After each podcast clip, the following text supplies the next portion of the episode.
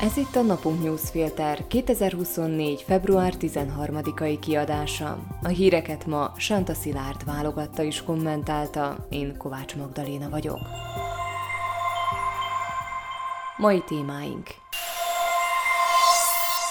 Időhúzás Matovicsból a sajátjainak is elege van. Dankó kéri az RTVS távirányítóját. Robert Fico kormányfő ismerős terepen mozog. Taktikázni kezdett a büntető törvénykönyv módosítása körül. A parlament múlt csütörtökön gyorsított eljárásban tárcaközi egyeztetés és szakmai vita nélkül fogadta el egyes büntetési tételek csökkentését, az elévülési idők lerövidítését és a különleges ügyészség megszüntetését. A koalíció rohamtempóban igyekezett a törvénymódosítást átverni a parlamenten, sem az ellenzéki érvek, sem az országos tüntetések nem hatották meg őket nagy igyekezetükben. Az ellenzék obstrukciója lassítani képes volt a lendületet, de a tervezet megszavazását nem tudta megakadályozni. Amennyire sürgős volt tehát a koalíciónak a saját kör megmentése, úgy torpant most meg a folyamat, Robert Fico időhúzásba kezdett. Nem írta alá a törvénymódosítást, nem küldte el a köztársasági elnöknek. Az elnöki szóvivő kedden közölte a sajtóval, a BTK módosítása nem érkezett meg az elnöki hivatalba. Mi Fico célja az időhúzással? Zuzana Csaputová államfő korábban kijelentette, hogy elküldeni a törvénymódosítást az alkotmánybíróságnak. A miniszterelnök a késleltetéssel azt szeretné elérni, hogy ne maradjon elég ideje az alkotmánybíráknak érdemben foglalkozni a törvényjel. Mária Kolíková, az S100 képviselője bírálta ma a kormányfőt, amiért akadályozza a köztársasági elnököt, hogy gyakorolja az államfői jogköreit, és ezzel a lépéssel az alkotmánybíróságot is akadályozza, mert nem marad elég ideje, hogy foglalkozhasson a törvényjel. Az SZSZ kritikához csatlakozott a progresszív Szlovákia és a KDH is, amelyek úgy fogalmaztak, hogy ennek a politikai játszmának az egész országa kárvallottja. Éppen ezért még korán sem tekintik lefutottnak a meccset, és újabb tüntetések megszervezését ígérték meg. Az államfőnek más törvényi lehetőség is a rendelkezésére áll. Elnöki vétóval visszaküldheti a parlamentnek a törvényt. Valójában ez lenne a koalíció számára az ideális megoldás, mert így módosíthatnák például a nemi erőszak elévülési idejét, amit a törvénymódosításkor ők csökkentettek 20 évről 10-re. Igaz, csak akkor történhetne változás, ha az államfő nem a teljes törvényt vétózná, hanem csak egyes részeit. A kormánypárti képviselők hibáztak, és most a felelősséget és a döntést a köztársasági elnökre helyezik. Ez a blamás pedig nem csak Peter Pellegrini elnöki kampányába rondít bele, de alaposan megnehezíti Robert Fico dolgát, aki nőnapon mindig megünnepelteti magát. A világ változik, de Igor Matovics összeférhetetlensége stabil.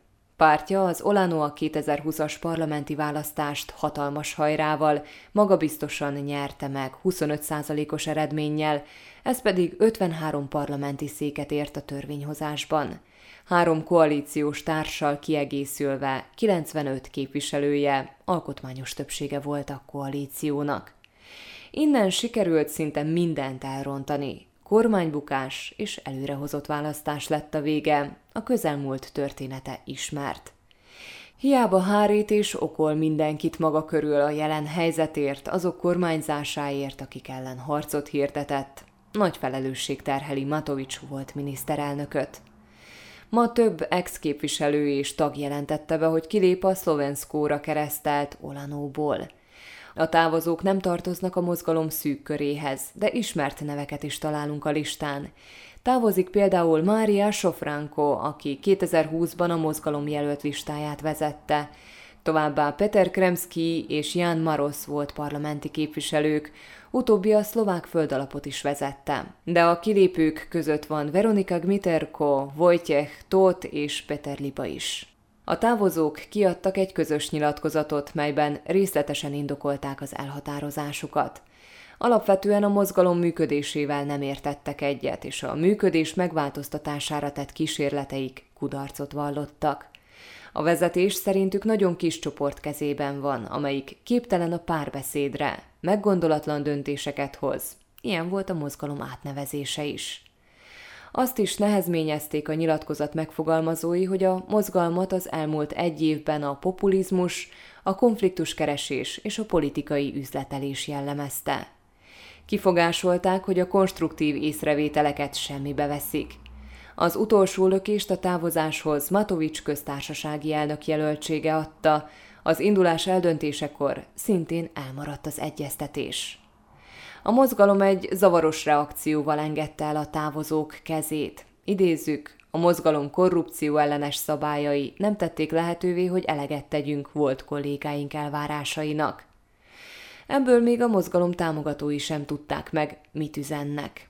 Matovicsot eddig sikeresen szigetelte el a többi ellenzéki párt. Nem kaptak meghívót a BTK módosítása ellen hirdetett ellenzéki tüntetésekre, a parlamenti vitákban is egyedül hangosan manővereznek. Ez az elszigetelődés megjelent a mozgalmon belül is. Matovics mozgalmának már nincsenek szövetségesei, de házon belül is kevesebben lettek. Nem akarunk nagyon előre szaladni, de ha így mennek tovább a dolgok, egyre kevesebb dobása lesz a politikai performernek, és nem is hagy nagy űrt maga után a kulturálatlan szerepléseivel. A negyedik Ficó kormány teljesen nyíltan beszél az állam megszállásról. Céljaik elérését több dolog is lassítja. Egyrészt, hogy csak szűk többségük van a parlamentben, másrészt pedig a koalícióban sem működik mindig a kémia. Olyan területek is vannak, amelyekről nagy az egyetértés, mert minden koalíciós partner jól jár vele. Az állam elrablását úgy a legkönnyebb végrehajtani, ha közben hatékony propagandagépezet magyarázza el, miért jó ez az országnak is. Egyébként is ez a szlovák nemzeti értek. Csak hogy az országban erős a független média. A saját médiabirodalom felépítése időbe telik, ezért azért kell kinyújtani a hatalmi kart, ami megszerezhető. Ilyennek érzi a koalíció, főképp André Danko, az RTVS-t.